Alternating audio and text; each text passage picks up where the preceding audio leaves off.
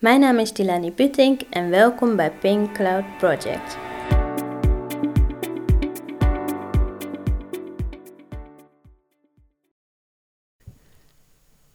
Welkom Nikki. Zou jij jezelf eens willen voorstellen? Ik ben Nikki en ik woon in Nijmegen samen met mijn vriend. En ik ben opgegroeid in een pleeggezin.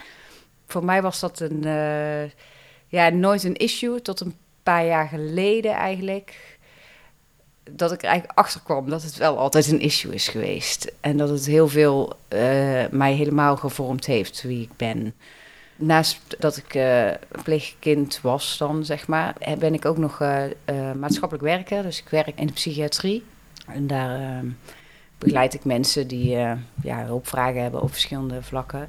Ik denk zelfs mijn keuze voor het werken in, in, de, ja, in de maatschappij, zeg maar, of als maatschappelijk werker, heeft mee te maken met wat ik zelf ja, als kind heb meegemaakt, denk ik.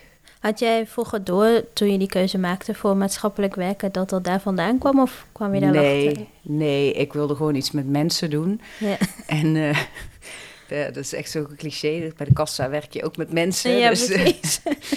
Maar uh, ja, als dan 18, 17, 18-jarige... Ik ben toen in een opvanghuis gaan stage lopen. Mhm.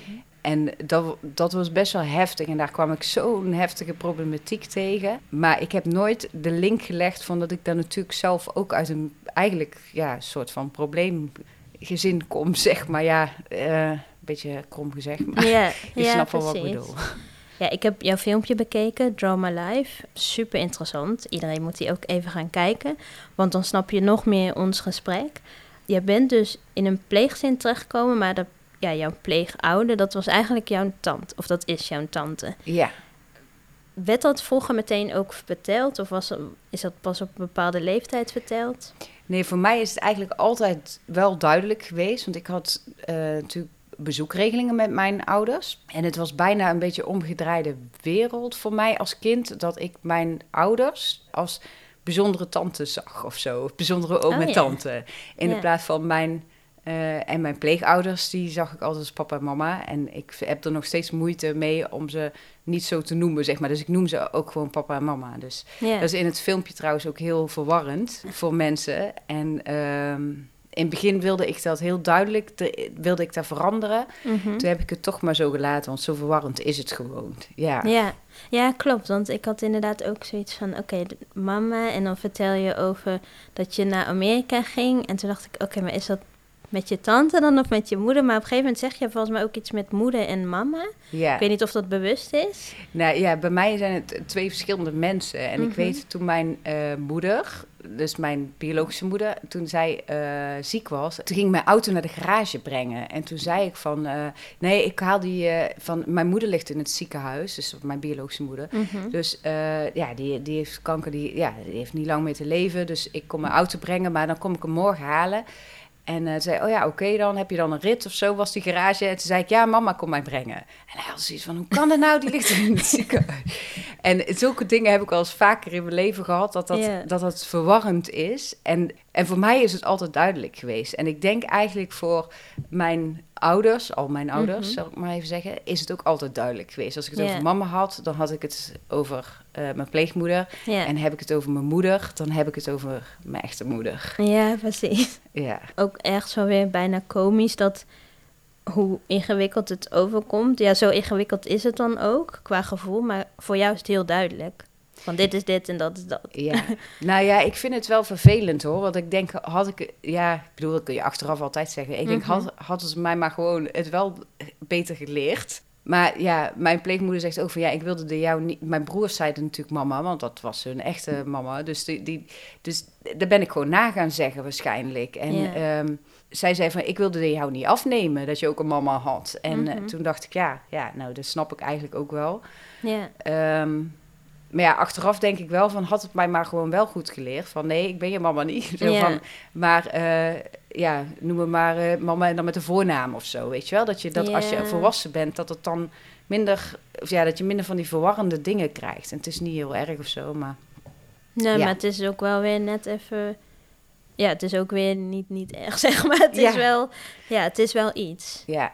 Ja, ik denk dat het ook weer misschien ook wel weer met loyaliteit te maken heeft. Dit. Ja. ja dat ik Ja. het niet zo heel duidelijk eh, op zo'n podcast durf te zeggen. Maar Ja. dat heeft echt wel met loyaliteit ook te maken. Dat, is natuurlijk een, een groot deel ehm, van de wereld, zeg maar, die adoptie echt als een, iets moois zien. Hè? Mhm. En dus, dus ik denk dat het, dat, eh, dat beeld. En ik denk eigenlijk, mijn zus is dat ook. Mijn zus is ei- eigenlijk ook. ehm, ja, die, die vindt eigenlijk adoptie ook iets moois. En die zegt ook, Ah. daardoor heb ik een kans gekregen. En ook al, ehm, ja, ze zei, anders had ik mijn man en mijn kinderen nooit gehad. En eh, ik ben altijd wel tegen geweest. En ik heb altijd het Mhm. gevoel gehad, adoptie heeft ervoor gezorgd dat mijn zus is afgepakt. Zo. Ja. Ja. En voor mij zijn ook al mijn geadopteerde vriendinnen nu, zijn allemaal een beetje zus van mij. of zo. Dus Ja. Ja. ja, dus, dus voor mij, ik ben al, ik altijd wel tegen geweest, alleen ik kon daar nooit echt eh, woorden aan geven. En dat heb ik wel Mhm. geleerd nu eh, door, door mijn opleiding bij AFC bijvoorbeeld. Dat ik ehm, ja. ja, heb geleerd om ook eh, om het uit te kunnen leggen waarom ik er eigenlijk eh, ja, tegen ben. En mijn zus vindt het allemaal heel interessant, maar die is er gewoon niet zo mee bezig. Die, die zegt ook van, zij is ook eh, christelijk, zeg maar. Mhm. Dus ze gaat ook eh, in een kerkgemeenschap en daar vangen ze haar ook altijd op. En zij vangt anderen ook weer op. Dus het is daar een heel eh, ja, ander soort eh, cultuur, denk ik. Ja, ja, precies. Nou ja, ik snap op zich wel wat zij bijvoorbeeld zegt van ja, anders had ik mijn man en kinderen niet ontmoet. Alleen dat vind ik soms zelf jammer aan het debat in Nederland. Dat zeg maar, dat soort dingen zijn voor mij bijna een soort van logisch. Want ja, je gaat er niet voor kiezen van, weet je, als ik hier niet was, dan ken ik nu bijvoorbeeld mijn beste vriendinnen ook niet. Ja, die keuze wil ik niet maken, maar dat maakt niet dat ik niet boos mag zijn over hoe dingen zijn gegaan. Over het feit dat ik, nou ja, in het grijze Nederland ben terechtgekomen. Dus ik vind dat zelf heel jammer dat, dat sommige mensen dan het gevoel hebben... of bijna in een hoek gedrukt voelen dat je dan een keuze moet maken. Ja. Dat, ja, want ik ben ook wel benieuwd, we hebben het nu over jouw zus natuurlijk van adoptie... maar hoe voelde dat voor jou? Want jij bent ja, in een pleeggezin, maar toch is dat wel je biologische familie nog steeds... ja. Ehm, had jij zelf zoiets van, hoezo is zij geadopteerd en ik zo in een pleeggezin? Of, Ja, het is wel mooi dat je die vraag stelt. Want ik denk eigenlijk, eh, een paar jaar geleden zou ik zeggen van... eh, eh, nou, of, in ieder geval van eh, over mezelf praten is eigenlijk... zou dat veel makkelijker moeten zijn. Hè? Voor Mhm. mij is het... eh, en, en eigenlijk is het er altijd niet geweest. Want ik heb altijd gedacht van... ehm, ja, ik heb geluk gehad dat ik hier heb mogen blijven. En ik heb eh, eh, dus ik heb ook geen reden om te klagen. Ik ben zelfs opgevangen in familie. Ik bedoel, als we gaan kijken naar wat ze zeggen dat het beste is... de mensen moeten thuis blijven in hun eigen Mhm. cultuur, bij hun eigen familie... ah, dan denk ja. ik, ja, ik moet dus gelukkig zijn. En ik moet dus eh, niet klagen over mijn situatie. En ehm, of dat helemaal terecht is, ben ik wel achter dat dat ook niet zo is. Maar goed, dat is Mhm. verstandelijk en gevoelsmatig eh, zit dat... dat ja, dat schuldgevoel, zal ik het maar zo zeggen, zit er Ja. nog steeds bij mij heel erg. Dat ik denk van ja, ik moet wel gelukkig zijn. Van ik, kan, ik mag niet klagen. Van zo dat het, ehm, ja, dat ik gewoon bij familie ben eh, opgevangen.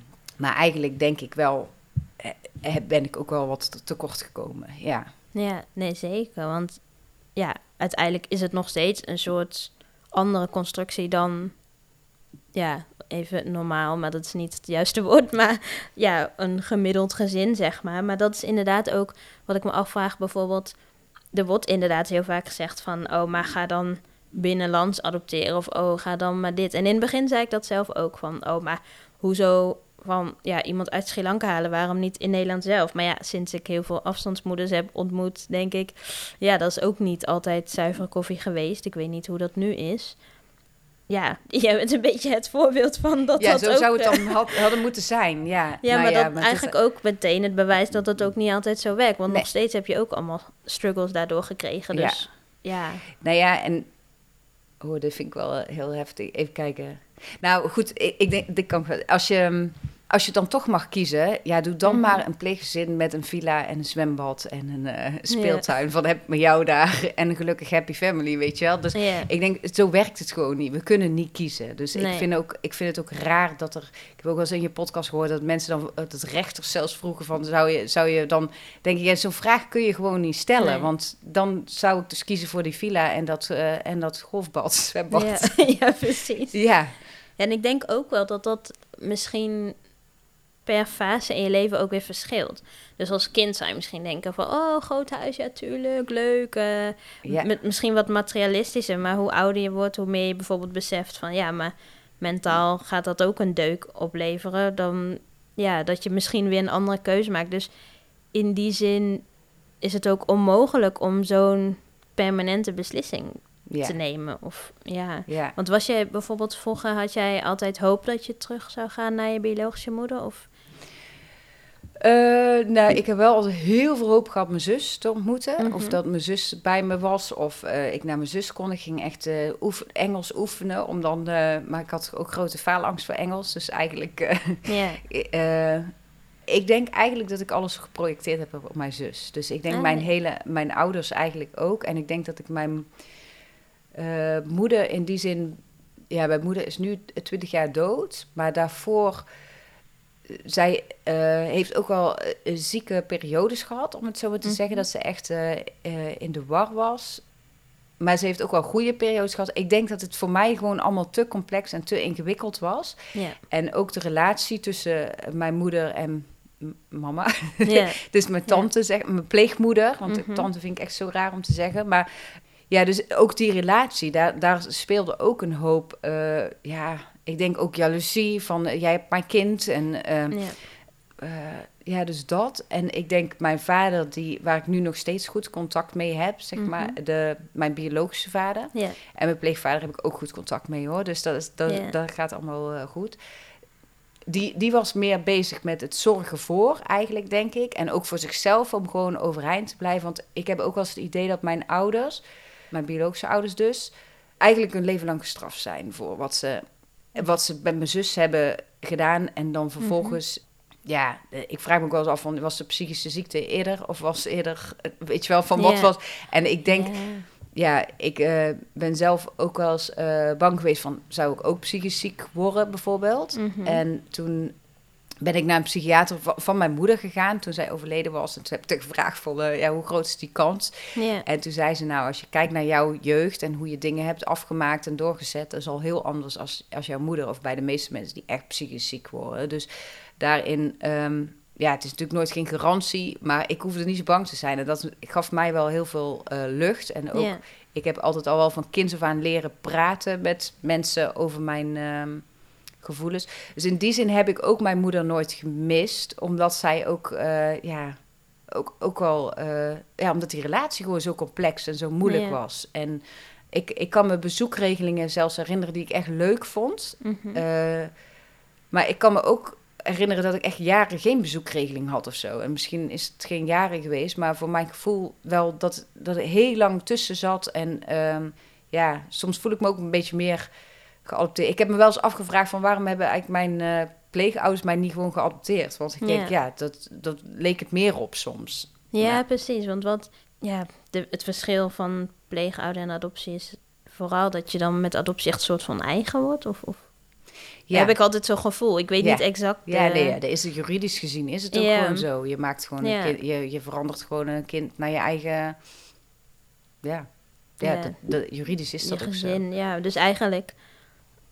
Want in het begin volg ik inderdaad heel erg van... Ja, je zus geadopteerd, jij pleeg. Maar ja, dat maakt misschien qua gevoel inderdaad helemaal niet uit. Nee, gevoelsmatig denk ik niet. Mhm.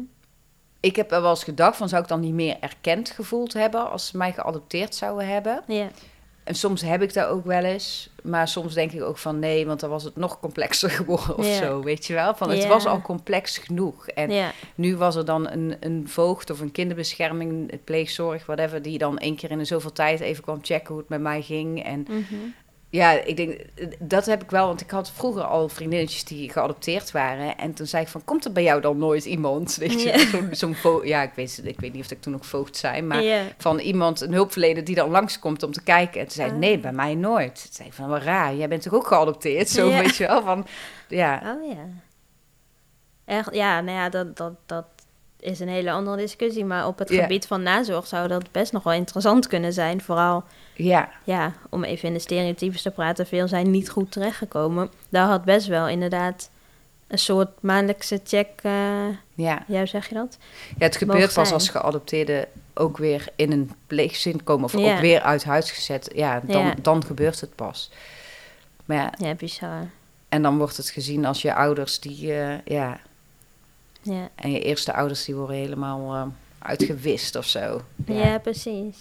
En heb je altijd ook, even naar de filmpjes die je voor je zus maakte, altijd je heel erg vrij gevoeld met film, om daar dan op deze manier je gevoel in te leggen? Ja, nou, het is eigenlijk zo dat mijn vader was hier op bezoek en Mhm. toen vroeg ik, eh, hoe heb je eigenlijk onze moeder ontmoet? En toen ging hij dat vertellen. En toen dacht ik, ja, maar dit is interessant. Dat wil ik eigenlijk ook voor mijn zus. Die, mijn zus die ziet hem natuurlijk nooit, of bijna, ja, veel minder. Mhm. Ik denk, dit is interessant. Ze mag het niet opnemen. Dus toen ben ik daar op gaan nemen. Op, eh, met een telefoon, heel krakkemikkig allemaal. Kwaliteit hartstikke slecht. En toen zei mijn vriend van... Ja, maar dan moet je ook een, eh, een software hebben... dat je daar mooi kan, eh, kan monteren, zeg maar. Dat je het ook Mhm. echt een verhaal maakt. Toen ben ik maar tutorials gaan kijken en gaan leren... hoe moet ik, maak ik video's. En zo ben ik eh, die eerste video gaan maken. Voor mijn zus dus, eigenlijk. Het verhaal van hoe mijn vader en mijn moeder elkaar ontmoet Ja. hebben. En uiteindelijk dacht ik, ja, maar ik wil nou ook weten waarom ze, to- hoe ze tot die adoptie zijn gekomen. Dus de volgende vraag en het volgende filmpje gemaakt. En Mhm. ja, hij werkte daar allemaal aan mee, dus dat was wel echt super cool. Ja, dus, dus zo ben ik eigenlijk filmpjes gaan maken. En omdat ik filmpjes dan wil blijven oefenen, ook de kwaliteit, ben ik ook eh, op mijn werk gaan filmen en zo. Ben ik gaan vragen van, ja, kan ik hier ook niet een filmpje maken? En ja, is eigenlijk een beetje uit de hand gelopen hobby geworden, zeg maar. Ja. Maar ja, semi-professionele filmpjes, ja. ja, maar het is ook wel heel goed om meteen best wel een zware onderwerp gewoon heel visueel te maken. Althans, wat jij vertelt in Draw My Life is echt best wel heftig. Maar door middel van, nou ja, ook de animaties uiteraard, die zijn ook echt heel leuk. Maar ook gewoon door middel van die oude beelden denk ik, ja, het is heel fijn om te kijken. Want ja, je kijkt gewoon naar een soort documentaire van negen nog wat minuut.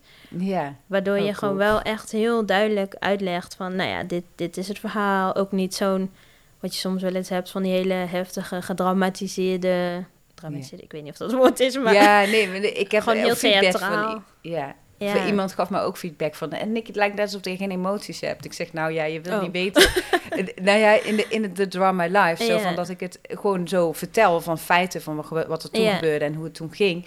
Ik zeg, maar ik heb dit, dat filmpje... daar heb ik echt jaren over gedaan... om dat Mhm. zo te kunnen krijgen. En dat verhaal heb ik al zo vaak verteld... dat op een gegeven moment... ja, dat, dan ga je emoties kun je...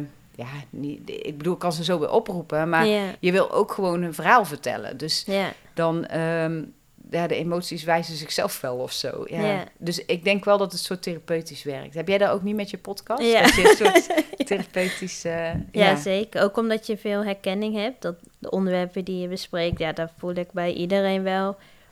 Misschien is bij iedereen een ander stukje wat ik denk van, oh ja, dat vind ik heel eh, soort van herkenbaar. En bij de ander weer dat. Maar door er telkens over te praten, want op zich praat ik ook best makkelijk over. Ik ga niet nu hier tranen laten vallen. Terwijl dat ik wel denk soms van, waar hebben we het eigenlijk over? Het zijn super zware thema's. Maar het is ergens bij mij ook wel een manier om het wat verder weg in mijn hoofd te zetten.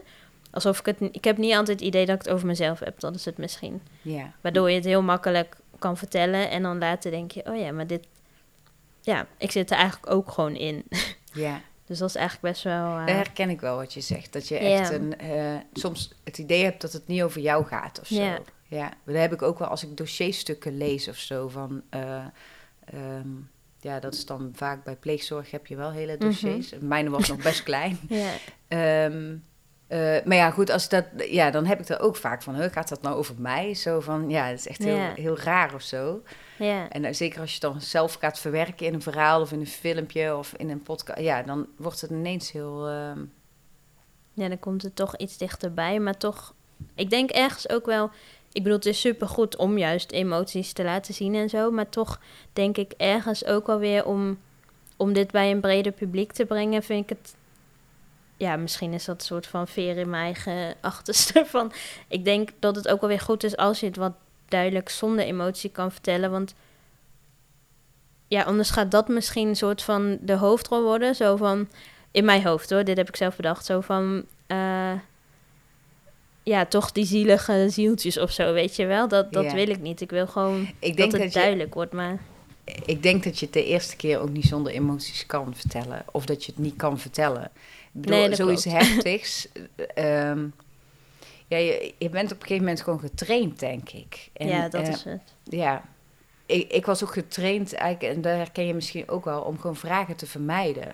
Mijn broertje en ik, mijn pleegbroertje dus, die, mhm. wij schelen vier maanden. Dus oh, daar was altijd wel van, hoe kan dat, weet je wel? Van, Want je bent dan broer en zus. En, dus, maar ik, ik wist dat altijd wel een soort van te vermijden of zo. Of, of ik ging heel stoer erover doen. Dan gingen we een heel verhaal, weet je wel, gingen we gewoon de waarheid zeggen, maar dan zo op zo'n manier dat, uh, ja, dat mensen zoiets van, hè, waar heb je zo van, in de hele gezin, dat is raar, weet je wel? Zo. Een beetje chockeren. Ja, chockeren, denk ik, ja. Dus, En waardoor je eigenlijk je eigen emotie niet hoeft te voelen of zo, hè? Of, dat nee, je, dat of als je je vraag vermijdt. Terwijl als je echt de diepte ingaat, en dat heb ik wel... Um, ja, dat heb ik natuurlijk wel door mijn filmpjes. Ik heb er vaak genoeg uh, zitten huilen achter die uh, achter de video van dat dingen echt ineens binnenkomen en zo. Ik heb met één, één filmpje heb ik ook echt een huilend opstaan. Dat vind ik dan zo stom. Maar dan denk ik, ja, maar dat was wel op dat moment kwam het mhm. echt even binnen.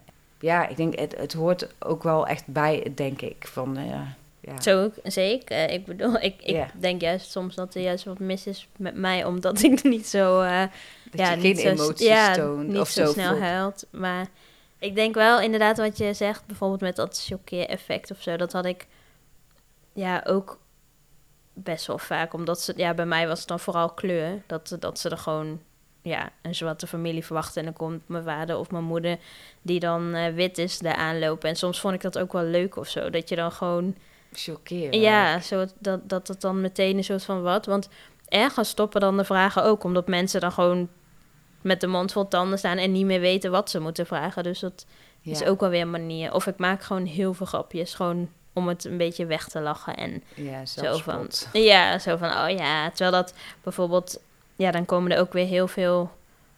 Niet per se verdere vragen, maar meer aannames of zo. Bijvoorbeeld, ik heb ook een geadopteerde broer, twee jaar ouder, ook uit Sri Lanka. Oh ja, ja, dat kan je wel zien. Jullie lijken echt op elkaar. dan denk ik, nee, echt totaal niet. Als je naar Sri Lanka kijkt, dan nee, echt totaal niet.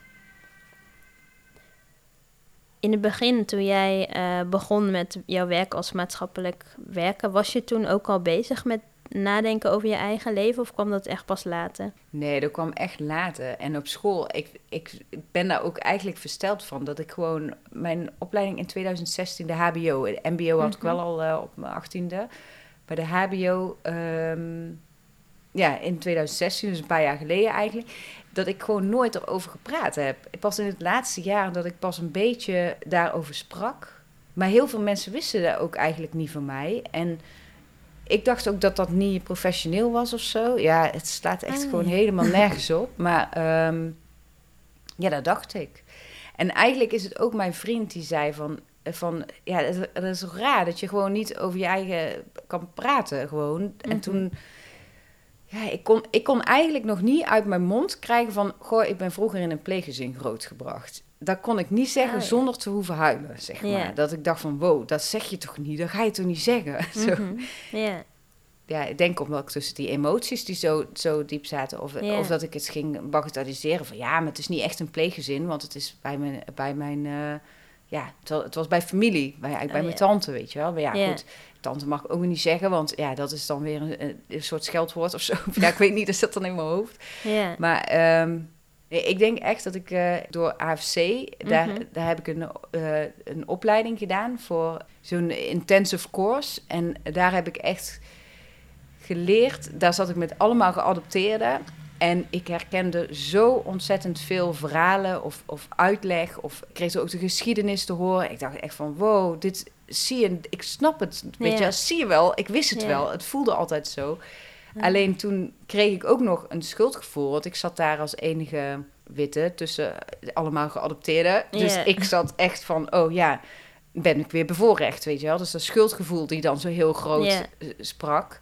En toen dacht ik ook nog van, als ik nu ga vertellen dat ik ook nog eens bij eh, in een netwerkpleeg zit, dus bij mijn tante eigenlijk ben grootgebracht. Ik denk, nou, dan lig ik eruit. Dan hoor ik er echt niet meer bij. Dan mag ik hier niet meer komen, zeg maar. Best wel heftig. Ja, ik voelde me echt wat dat betreft eh, niet op mijn plek om Mhm. die reden, terwijl ik alles herkende. Dus, dus alle, ja, al het gevoel van niet bij je ouders zijn opgegroeid, eh, het gemis. Het, en ik denk ook dan ook nog mijn zus. Ik kon ook heel veel Mhm. daarna refereren. Dus ja, de discriminatie herkende ik dan niet, eh, zeg maar.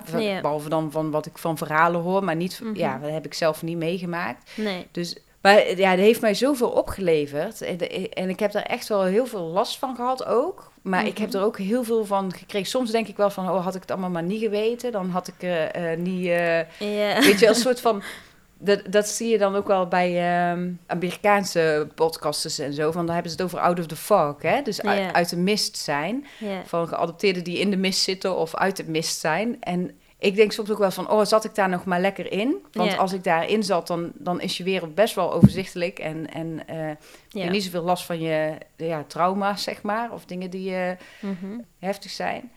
Maar ja, dan, dan leef je ook in een bepaald onbewustzijn of zo. Of, ehm, Ja.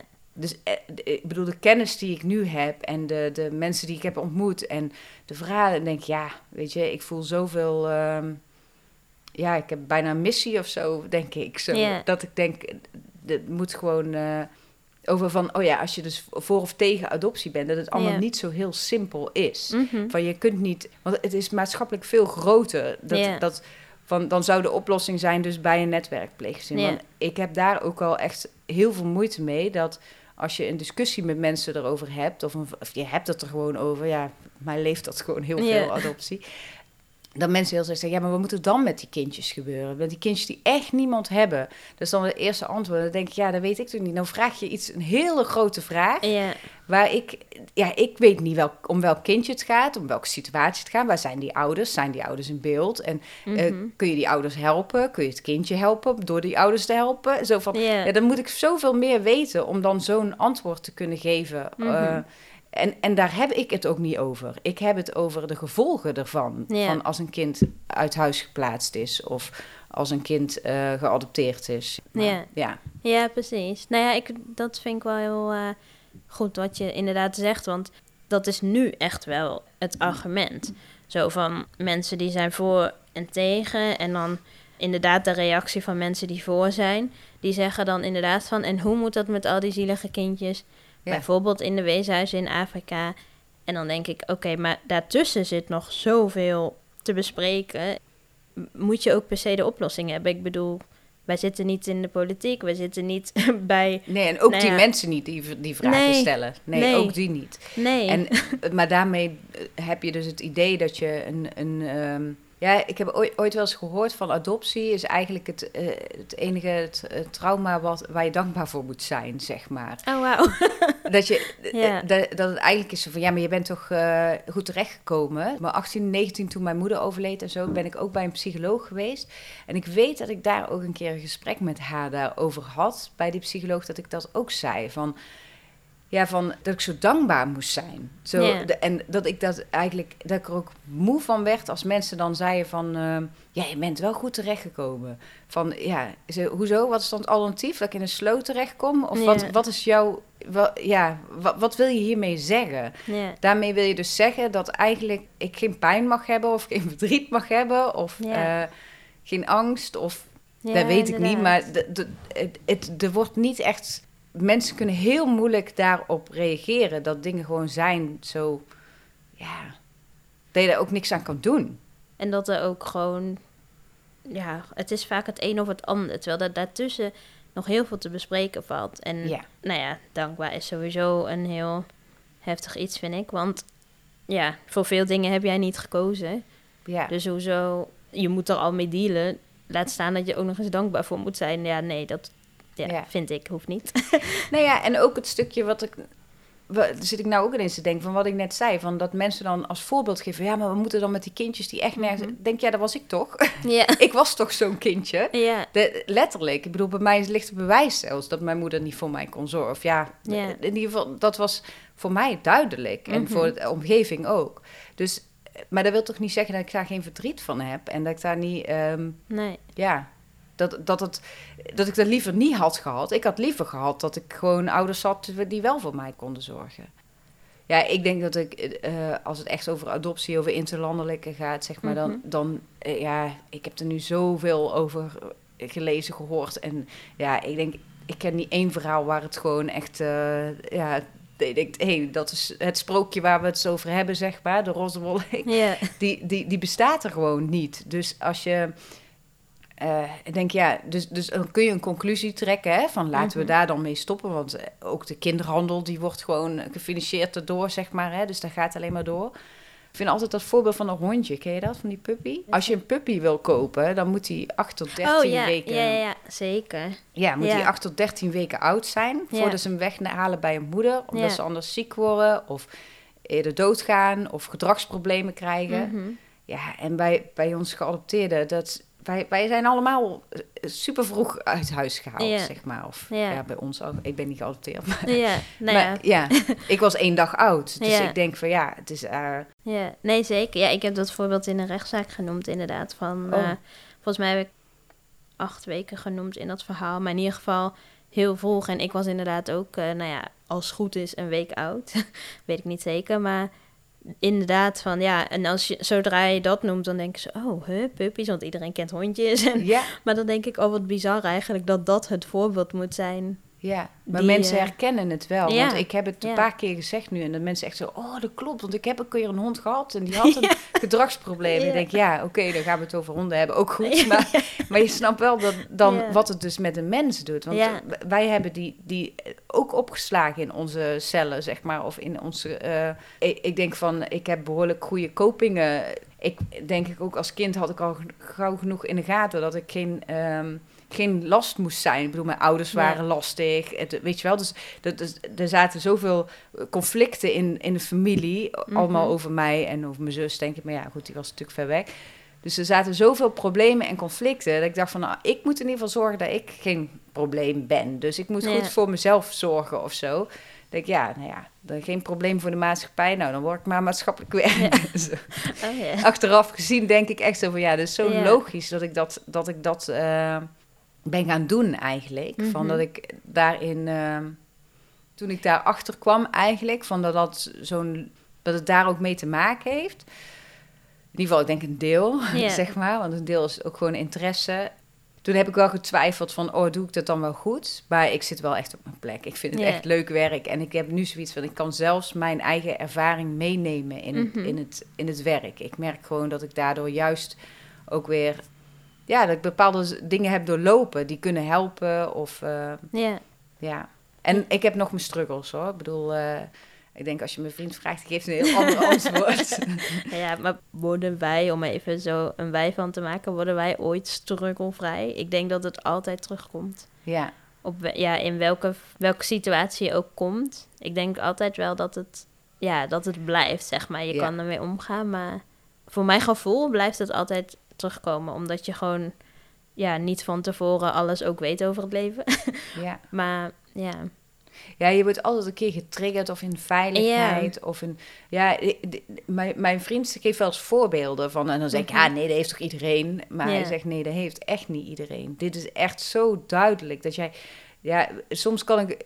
Er was een keer dat ik... Waren we aan het reizen, zeg maar, in Mhm. Duitsland. En toen kwam ik de wc uitlopen en de- iedereen was weg. Die waren naar een ander tafeltje gegaan, omdat dat eh, beter was of zo. Ah, En ik liep dus die wc uit en hij zag mij, maar ik zag niemand. Van, en, en ik keek dus blijkbaar. Hij zegt, ja, jij keek zo, eh, jouw blik in jouw ogen, zo van, oh ja, zie je, ze laten me alleen. Nu moet ik op overlevingsstand of zo.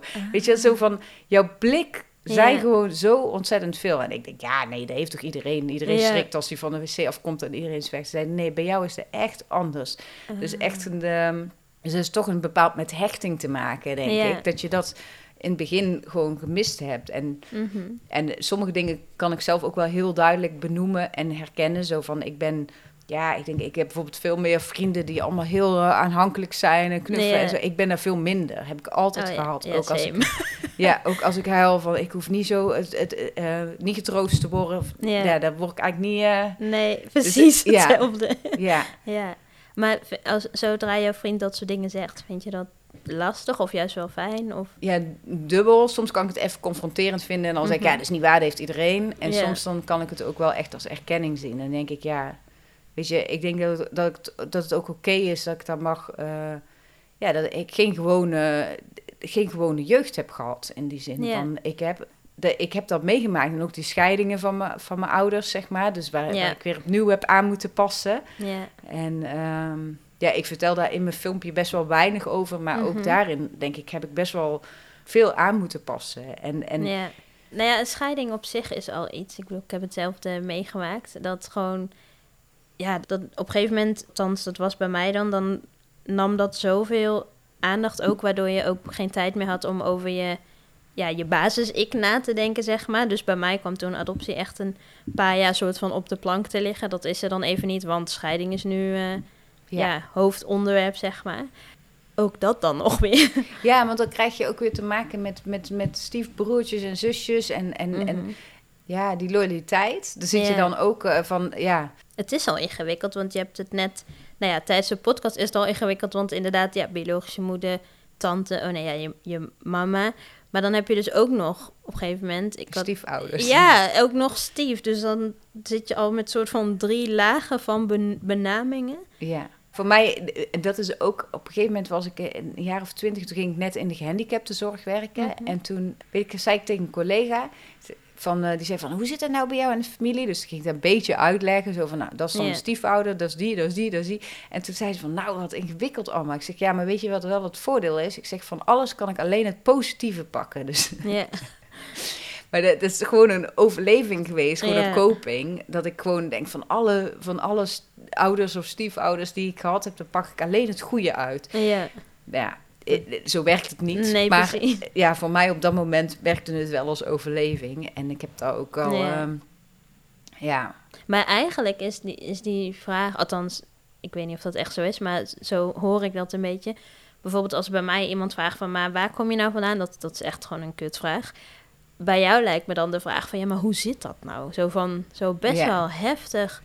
Terwijl dat het misschien positieve nieuwsgierigheid is, maar het is best wel zo invasief van, ja, maar hoe zit dat nou bij jou? Dat je echt denkt, eh, dat, Ja. het, is, het heeft al zo'n maar het met lading. achternaam was het ook. Oh, Dus ja. dan, de- eh, omdat ik eigenlijk ook al in een dorp ben grootgebracht. eh, Ja. was eh, Os is niet echt een dorp, maar daarnaast ook wel. Dan vroegen ze wel eens aan mijn achternaam van, van wie ben jij er dan één? Dat vond ik wel, ehm, wel lastig. Of Mhm. als je je achternaam zei, oh, dan ken ik ook nog wel, is dat familie van jou? En dan dacht ik al, van, ik wacht even tot ze uitgepraat zijn, dan kan ik nee zeggen. Ja, ja precies. Maar ja, en, want ook, ik denk, mijn achternaam draag ik van mijn, van mijn echte vader. Mhm. Daar heb ik eerder ook wel aan gedacht van, ja, wil ik daar veranderen, zeg maar? Omdat ik bij mijn pleegouders zo van dat eh, stukje erkenning of een stukje, ja. En ik heb ook gewoon een andere achternaam vaak, of ik, ehm, net viel me trouwens ook weer op. Als ik me voorstel, dan stel ik eigenlijk niet met mijn achternaam voor. Dat doe ik Oh, eigenlijk nooit. Als ik Nee. telefoon opneem, altijd alleen met mijn voornaam. Mhm. En ik ben pas eigenlijk de laatste drie jaar dat ik meer door, door die studie, door, doordat ik meer Ja. geprobeerd heb van oké, ik wil ook meer authentiek zijn, zeg maar. Dus ook mijn, mijn, eh, dat ik mijn achternaam meer gebruik. Ja, eigenlijk denk ik van ja, het is ook, dit is wel de achternaam die ik van mijn vader heb. Ik denk, meer heb ik ook niet van hem. Weet je, Ja. zo van in die zin van mijn, mijn ouders, mijn pleegouders hebben mij opgevoed. Dus daar heb ik heel veel gewoontes van. Ja, ook andere dingen, feestdagen, alles, weet je wel. Heb ik daar Mhm. allemaal mee, eh mee maak ik daarmee mee. Ja. Ja, ik denk ja, dan is het ook wel leuk om van mijn vader ook iets te hebben. Nou, dat Ja. is dan mijn achternaam, ja. ja, maar op zich is het natuurlijk ook... Of nee, natuurlijk. Het is, ja, het is ook gewoon oké als jij wel dacht van... Ik wil wel gewoon eigenlijk... Ik had wel bijvoorbeeld de naam van... Nou ja, om even zo te zeggen, je pleegouders willen hebben... omdat zij jou hebben opgevoed. Dat was ook oké geweest. Dus Ja. eigenlijk is er ook een soort van geen... Daar is geen blauwdruk van zo moet het zijn of zo is het. Want het is ook heel erg persoonlijk, denk ik. Ja, Misschien dat een ander juist... ja alleen dan was het eh, juridisch wel weer lastig geweest. Ja, dat is kon waar. niet zomaar juridisch. Nee, want ja, dan had je geadopteerd moeten worden, of... Denk het wel. Ja, Ja. ik denk dat dat niet zomaar kan. Want misschien had ik het wel van mijn moeder gekund. Dat is natuurlijk dezelfde achternaam. Het zijn, Oh ja. Maar dat is de meisjesnaam dan. Ja. Eh, dus dat had misschien wel gekund. Daar heb ik ook nog wel eens over nagedacht. Maar ik denk eigenlijk, nu is het goed. Zo van, eigenlijk moet ik daar ook gewoon... ehm, ja, ik moet gewoon dragen, want dat, dat hoort bij mij. Ik bedoel, ik heb denk ik mijn vader en mijn moeder, mijn biologische ouders dus... denk ik lang genoeg ontkend. En lang genoeg... Ja. Dat ik alles op mijn zus geprojecteerd heb. Ja. En alles... eh, ja, dat, dat, dat moet ik gewoon niet doen. Ik denk dat dat niet gezond is om dat te ontkennen. Dat die eh, Mhm. ook een heel belangrijke plek in mijn hart hebben. En ook al ja, heeft daar ziekte bij gespeeld of wat dan ook. Ik denk wel, ja, dat raakt meteen. ja, weet je, je ouders zijn... Dat is een stukje onvoorwaardelijk of zo. Dat kan Mhm. ook al, ook al doet het nog zo pijn, daar zit iets wat, wat nooit iemand kan overnemen. Dus in, in welk gezin je ook opgevoed wordt, Ja, je echte ouders, dat blijven je echte ouders. Ik bedoel, daar kom je uit. Dat is de enige, dat is het DNA van. Daar heb je bepaalde dingen van, ja. ja. ja. En dat kun je niet ontkennen. Dat kan gewoon niet, denk ik. Of ja, het kan wel, want dat doen wij Ja. adopteren allemaal. ja. Maar het, eh, ik denk niet dat het ja, gezond is om dat te doen, zeg maar. Of te Ja. lang of te vaak te ontkennen. Zo, eh, Ja, ja ik, ik dacht altijd dat ik het niet ontkende. Maar ergens doe ik dat wel in de zin van dat ik me gewoon niet kan voorstellen dat ik uit iemand kom. Dat, dat alleen al. Nou ja, dat, dat geeft al genoeg eh, voor een therapiesessie. ja. In mijn hoofd denk ik echt van... Ik vind het zo gek om te bedenken dat er dus nog ergens een vrouw is... wat ja, mijn echte moeder zou zijn. Dat, dat, dat kan ik me gewoon nog niet voorstellen. Dus in die zin ontken ik het ergens ook nog steeds. Ja, gek eigenlijk. Maar wat je ook zegt, ja... Je kan het niet ontkennen, want je komt letterlijk uit iemand. Dus je hebt uiterlijke kenmerken waarschijnlijk. Je hebt, je hebt ja, ook dingen in je genen. Misschien ja, ik moet zeggen, ik vind het wel heel interessant om ook ja, zelf te gaan ontdekken van ja, wat, wat is eigenlijk, wat is, wie ben ik eigenlijk? Ja.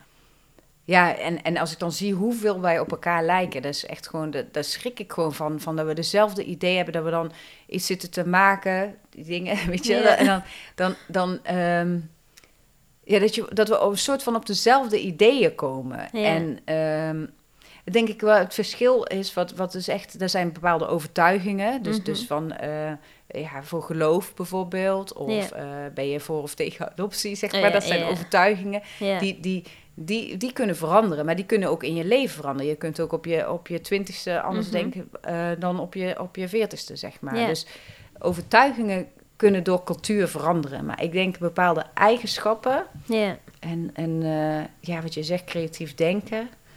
Kun, jij zeg maar een, een, een voorstelling van je moeder maken?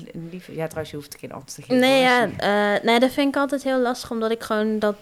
Ja, ik vind het sowieso moeilijk om dus voor te stellen dat ik uit iemand kom, maar ik probeer wel ergens ja, te geloven, want ik hou heel erg van koken. Als ik een potje turmeric zie, word ik super blij, want het is gewoon knalgeel en ja, best wel Sri Lankaans en knoflook en uit die geur en zo.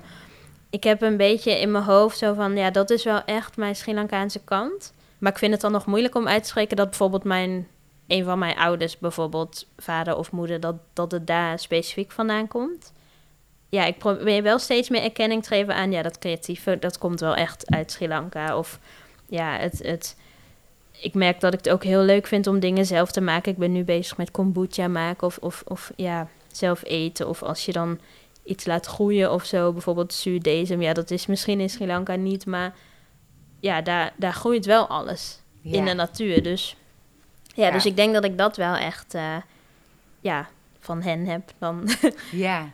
denk mijn extreme angst voor insecten niet. Want dan, dan denk ik soms, ja, dan is het misschien wel goed dat ik in Nederland woon. Maar eh, ja, dus op die manier is het wel ehm, ja, goed om inderdaad erover na te denken. Maar wat jij ook zegt over, je hebt het op je zus geprojecteerd. Maar jullie hebben natuurlijk beide dan dezelfde biologische ouders. Dus in die zin is het ook wel interessant dat je via jouw zus dan dingen ontdekt die jullie beiden hebben doorgekregen. ja. Dus ja, Dat klopt. Dat is echt een. eh, ja, mijn vader die is, die is twee keer geweest bij mijn zus, waar ik ook Mhm. bij ben. Hij is vaker drie keer of vier keer, maar in ieder geval twee keer waar ik bij was. En ik vond het heel confronterend, heel heftig die keer. ja, maar hij maakte ook al een keer een opmerking, zo van dat wij zoveel op elkaar lijken en dat hij kan zien dat ik meer van, ja, dat ik opgevoed ben in, ehm, door de, de familie van mijn moeder, zeg maar. Ja. Hè? Dus, dus uh, de, ja, dan noemde de achternaam van de familie van, Mhm. van je bent meer zo'n uh, mens, zeg Ja. maar. Dat ik een, uh, ja, dan mijn zus. Mijn zus Ja. is echt, ja. En, en ik kom me ook gewoon, ja, het is gewoon schrikkend hoe, van hoe, hoe makkelijk je eigenlijk met elkaar kan opschieten. Mhm. Terwijl ik ook uh, hoor van adoptieverhalen van mensen die dan, uh, hoe noem je dat, herenigen? Of iets, zo noem je dat toch? Ja. Ja. Dat het dan heel veel struggles met zich meebrengt. En ik herken dat ook heel erg. Want met mijn zus heb ik dat ook heel erg gehad. Of ja, het enige wat ik daar heel erg van geleerd heb nu... en wat ik nu kan zeggen is, je kunt dat niet alleen. Je hebt echt een buitenstaander nodig. En bij, bij ons was het dan haar man en mijn vriend... Mhm. die dingen gewoon op tafel gooiden. Ja. Maar de- dat is, eh, als je dat niet hebt en als je die dingen niet uitspreekt, dan blijft die hereniging echt, ja, dat blijft moeilijk. Maar de cultuurverschillen zijn vaak, eh, dat zijn die overtuigingen, hè? dus geloof en Mhm. eh, gewoon hoe je over bepaalde dingen denkt. Ja. Maar jouw creativiteit of jouw eh, gevoel voor koken, ja, ik denk dat dat gewoon super genetisch is, zeg maar. Want bij mij is het heel duidelijk, ik heb dat helemaal niet. En mijn zus heeft dat ook helemaal Oh, ja. niet. Wij hebben allerlei totaal, kunnen we van geen meter koken. We zijn meer van, eh, ja, als we dan iets maken, dan is het bakken, weet je wel. Dus taartjes bakken of zo. Ja. Dus, en ik denk eigenlijk, mijn moeder had dat volgens mij ook. Die deed ook liever bakken dan koken, zeg maar. Oh, dat, grappig. eh, Ja. dus, dus ik denk dat het echt wel genetisch ehm, Mhm. zit. Of, of het voor muziek, of weet je wel, gewoon die... Ja, dat, dat er zoveel genetisch is. En als je daar dus elkaar op kan vinden... Dus als je daar kan uitspreken dat je eigenlijk het geweldig vindt... om daar van elkaar te zien en te voelen... En Ja. dan ehm, dat kan zo helpend zijn in een hereniging. Want ik, ik vind ook echt, ja, daar word ik zo verdrietig van als mensen herenigd zijn met familie, maar dan Mhm. dat het daarna dan stuk gaat, zeg maar. En, Ja. en dat weet ik, want dat heb ik ook met mijn zus gehad, dat ik echt, ja, ook een tijdje geen contact, of bang was om te bellen, of bang was het alleen maar vanuit mij moest komen, of Mhm. ehm, ja, dat ze me niet wilden zien. Zo van, ik ben daar heel bang voor geweest. Of dat mensen ook zeiden hier in Nederland van eh, familie van, ja, moet je haar niet eens los gaan laten? Of weet Oh. je wel, zo van, van, ja, is het niet eens tijd dat je aan jezelf gaat denken in de plaats van alles alleen maar bij je zus? Ja, ik ben ei- eigenlijk achteraf toch wel blij dat ik dat niet helemaal volledig heb losgelaten. Want ik, nu is het echt, ja, ik kan haar gewoon elk moment bellen. Ik voel me nooit schuldig of mo- moeilijk. Of ik denk, ja, als het niet uitkomt, komt het niet uit. Ja. Maar ik, ja, Oh, het contact goed. is er. Ja. Ook wel weer bijzonder om dan dat mensen dan daar dan vaak ook weer iets over vinden. Ja, ik denk dat het uit bescherming voor mij is. Omdat ze dan zien van, van ik ben... Ja, ik denk, ik denk dat mensen die niet geadopteerd zijn of zo, hè, Mhm. dat ook niet herkennen. Maar eigenlijk is het bijna... Ze zeggen wel eens van als je een, een, een kind hebt, hè, dat je Ja. dan de hele dag eigenlijk met je kind bezig bent in je hoofd. Dus Ja. van, oh, is het wel, is het niet gevallen? Is het wel dit Ja. of is dat dat? Heeft ze al gegeten? Of weet ik veel wat, hè? En ook als ze volwassen zijn, van, oh ja, ze zijn nu aan het studeren. Oh ja, ik weet Mhm. eigenlijk niet waar die uithangt deze week. Oeh, oeh ik heb nou wel meer afstand. Nou, dus dat je altijd aan mee bezig bent. Ik denk als geadopteerd ben je, ben je zo ook altijd met je ouders bezig, zeg maar. Of met je herkomst. Of je, bij mij mijn zus dan, Mhm. zeg maar. Dat je altijd als kind al dacht ik al van... oh ja, zou zij ook ehm, van dansen houden? Of zou zij ook van dit? Of alleen maar fantaseren over Mhm. ja, hoe het was. En je merkt ook van hoe, hoe meer je eruit spreekt... Ja, daar, daar komt, daar- je kunt er niks mee. Mensen zijn er helemaal niet mee bezig. Dus dan spreek je dat op een gegeven moment maar niet meer uit. En dan hou je die fantasieën maar voor jezelf. Daarom eh, ik ging ik het maar in een dagboek opschrijven. Ik zat dus te twijfelen of ik jou deze vraag ging stellen, aangezien je dus nou ja, in een pleeggezin bent opgegroeid. Maar goed, jouw zus is geadopteerd. Dus ehm, ik zou ook aan jou de vraag willen stellen: wat zou je tegen iemand willen zeggen die nog niks over adoptie weet? En nou ja, in jouw geval dus ja, over complexe gezinssituaties weet. Ja. Ja, wat, wat zou je als ja, advies of, of, of iets daarover willen zeggen? Nou ja, als je deze voor de eerste keer luistert, dan luister in ieder geval al jouw podcast-afleveringen. en eh, ja, dat heb ik ook gedaan. En ik vind echt, ja, jij brengt zoveel, ehm, zoveel inhoud over adoptie en over de verschillende kanten. En Ehm, zoveel verschillende verhalen ook, dat ik denk, ja, daar leer je gewoon superveel van. Dus ik, dat zou mijn advies als eerste zijn, van luister gewoon naar al jouw podcasts. Uh, ja. Ongemakkelijk. nou, dankjewel. Bedankt voor het luisteren naar deze aflevering van Pink Cloud Project. Wil jij nou graag je mening geven of heb jij een vraag of wil je gewoon een leuk berichtje achterlaten voor de gast of gasten? Dan kan dat op Instagram bij pink.cloud.project.